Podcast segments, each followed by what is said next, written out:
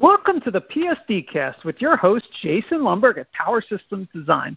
Now, our, our, December and January issues both cover electric vehicles, and by far the most recurring topic in the EV space is range anxiety. Everything, everything else either attempts to solve it directly or supports the solution in a peripheral way. One of the most obvious ways to solve range anxiety is to increase the electric range of hybrids and EVs, but equally important is setting up a massive worldwide network of charging stations for your average driver to feel comfortable taking an EV for anything but a short commute, they have to know that the electric equivalent to a gas station is right around the corner, or wherever they might take a road trip. EVBox has already installed more than 150,000 charging ports across more than 70 countries, and this fall they brought their Level 2 EV charging station, the Iqon, to North America, and that's the subject of today's conversation. On the line, we've got Mark Henderson, the North American head of EVBox sales and marketing for North America, available. Uh, Mark, th- thanks for joining us. And let's start from the beginning. Why, you know, beyond my, my blather from the beginning, why are charging stations so critical towards solving range anxiety? Hi, Jason. Thank you for having me. Uh, you know, you actually covered it quite well, candidly. The the okay the the charging station is effectively the next generation of what we have always thought of as a fuel pump. And in order for drivers to be super comfortable with acquiring an electric vehicle, they need to know that when they need to charge their cars to refuel, they will be able to. And obviously, for 100 years in North America, we've gotten quite used to the idea of a gas station and if I drive to my parents' house, for example, three hours away from me, I know that I'm going to pass roughly 110 gas stations on the way. So if I have a need to, to refuel my car, I would be able to do that. With electric vehicles, it works a little bit differently because unless the charging stations are visible, unless it's obvious where they are, people can find them, they they have a little bit of insecurity about what if I get halfway there in a somewhat rural area and suddenly I can't drive my car. So uh, it's a very real phenomenon that people experience, and charging stations and the infrastructure needed to support the electric vehicle are the key to solving that issue for people. Right now, uh, this this might apply mainly uh, to the U.S. since I know EVBox has already deployed charging stations around the world, but does their deployment fall mainly to government, industry, um, or, or some combination? In, in, other words, do we need favorable legislation to push it through, or uh, does it fall mainly to industry? Well, it's all of the above, of course. Um, the way that we see it, and the way that I personally see it, is that the the benefits of EVs and having that infrastructure available are so inherently obvious that eventually the market is going to take over. And we don't technically, quote unquote, need government subsidies or legislation for that to ultimately happen. However, there are uh, an inordinate amount of positive benefits that are related to electric vehicle charging and e-mobility generally, from societal benefits, uh, pollution benefits, envi- other environmental benefits such as climate change mitigation, and you know ultimately economic benefits that, like any other industry that government has invested in over time, we believe that positive legislation around that can accelerate the adoption of EVs and, and get those benefits that much faster into the market. So I would argue that we don't actually need the government support, but it is a, it's an entirely helpful thing. And accelerating that uh, that that market activity is something that the government has been doing, you know, ostensibly forever, and making sure that we're investing in the things that that are positive for society is a, a good thing. Ultimately, okay. however, the charging is it, ultimately falls on commercial entities and residential customers. That's that's where charging is going to happen. So I think you mentioned at the beginning, there's the concept of fuel stations. There's also the concept of you know parking lots or parking garages. There's the concept of having these available at retail outlets.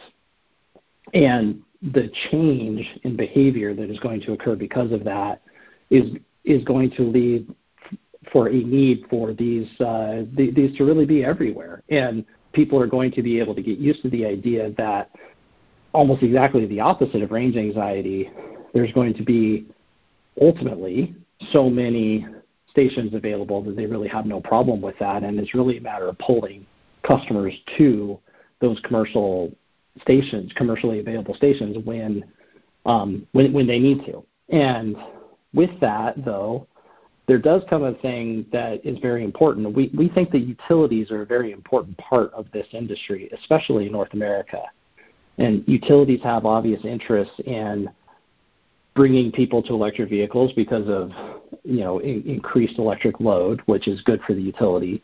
Uh, it also, however, comes with a need for utilities to control the grid and to be able to manage that and make sure that that they are prepared with uh, whatever make ready or infrastructure that they need, but also the ability to manage the input and output of the electric grid.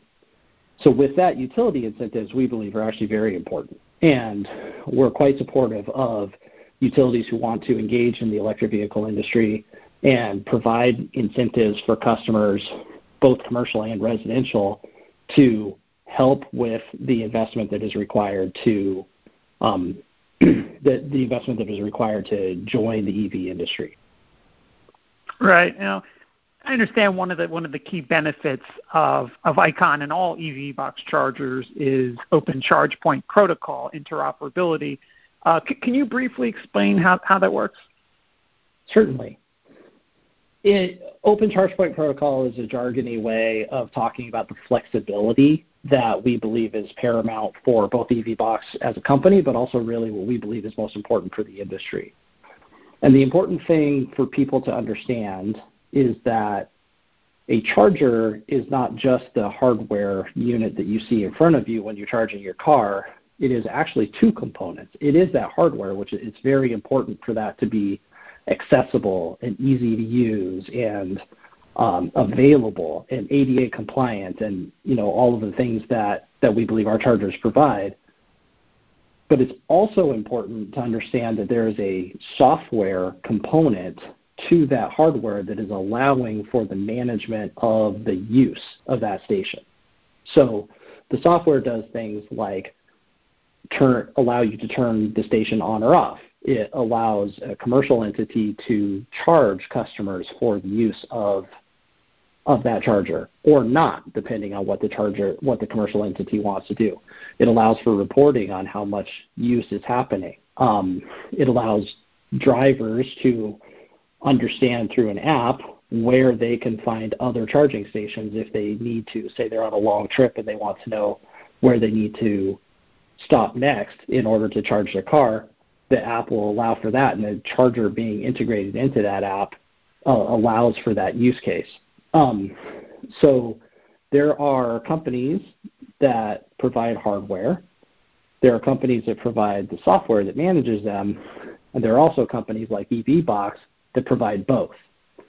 And there are integrated solutions, but we also believe that it's really important for customers to have the flexibility to choose between that software and that hardware. Software needs change over time, business needs change over time, and if you end up locking yourself into a piece of hardware that only works with one software network, then you risk having a stranded asset if your software needs change, or you risk needing to, you know, further invest in, in hardware than you might have to if you could easily switch to software. So OCPP is a protocol that allows the firmware inside the network station to connect to the software that manages it. And with that protocol, we can freely communicate and integrate with between any hardware and any software that is OCPP compliant. That kind of flexibility gives customers the choice to find the solution that works best for them. It gives them the choice to change over time if they need to, and it ultimately creates a more competitive, better environment so that both the commercial entity that has the charger there and the driver gain a, a continually improving experience and creates a, a better environment for the larger EV industry. So we think that OCPP is incredibly important, and we have been advocates of this from day one. And in fact, we are a founding member of something called the Open Charge Alliance, which provides certification around OCPP and um, promotes the benefits of this. And we think that this is a, a key differentiator for us in our flexibility to provide great solutions for for our customers, but also something that we believe is just fundamental to the industry being successful in the long term. That makes sense. Um, let me bring this back around to the beginning for a second. Um, do, do the Iqon stations support fast charging? And if not, you know, what's their charging rate? And how important would you say uh, fast charging is towards solving range anxiety? Uh, so there's a couple of different questions in there, of course. But uh, so first of all, Iqon is actually uh, an AC. It's a level two charger, so it is not actually a fast charger. EVBox offers an array of products, all the way from a pretty simple residential charger called the Elvi, all the way up to a DC charger called Troniq, which is 100 kW. Iqon itself is a level two charger that is for commercial use. So it's best in those environments where people have, if they have an empty tank uh, or an empty battery, excuse me, it's best if they need that uh, to be completely full from empty, that they have a couple of hours in, in order to do that. So it works really well in retail environments or commercial parking or uh, event spaces um, and or workplaces. And that kind of charger is much less expensive than the DC fast charging, and so it's a lot more accessible for a retail company, for example, to put in their parking lot at multiple places. Um, but there's also a need for that faster charging. If you think about corridor charging, for example, if you're driving down a freeway and you're between cities, you have to stop over to to fill your battery. You might want something that's a little bit faster than that, and that's where fast charging comes in, the DC comes in. So our Troniq unit actually provides that DC capability. Ultimately, there will be more AC chargers, level 2 chargers, out in the marketplace than there will be level 3, but a mix of those is very, very important so that drivers can get that flexibility that they need throughout their, the entirety of their driving experience. That's also true for, for example, fleets if you think about last mile delivery vehicles, they may charge overnight on a level two charger because they have time. But if they run out of juice during the day while they're out and about, they might need a DC charger so they can, can connect, and within a half hour, they're back on the road and fulfilling the rest of their deliveries. So ultimately, it's a real mix between level two and level three chargers. That sounds about right. Well, Mark, before I let you go, where in North America can the, the Iqon stations be found right now, and where are you guys expanding to in the near future? The Iqon actually just came to North America in October. Uh, we're very excited about it. It's, we had quite a quite a pent up demand for us. We actually already have chargers out in places like Pennsylvania, Wisconsin, Colorado, New York. Uh, those were our early adopters who who jumped on board right away. We're about to see uh, massive growth of that throughout North America, but especially in the United States. And one of the things I'm really excited about is we have developed a partnership with a commercial parking organization named Flash Parking that wants to work with EVBox to provide the Iqon in their customers' parking facilities for use by drivers who use those parking facilities and connect to to Flash Parking software so that they can add that into the overall driver experience in that parking facility. The Iqon will be available in, in those throughout the country very soon. And uh, you know, we're also looking forward to many partnerships with retailers that um, that are forthcoming. So we'll we'll be seeing these throughout the country very very soon.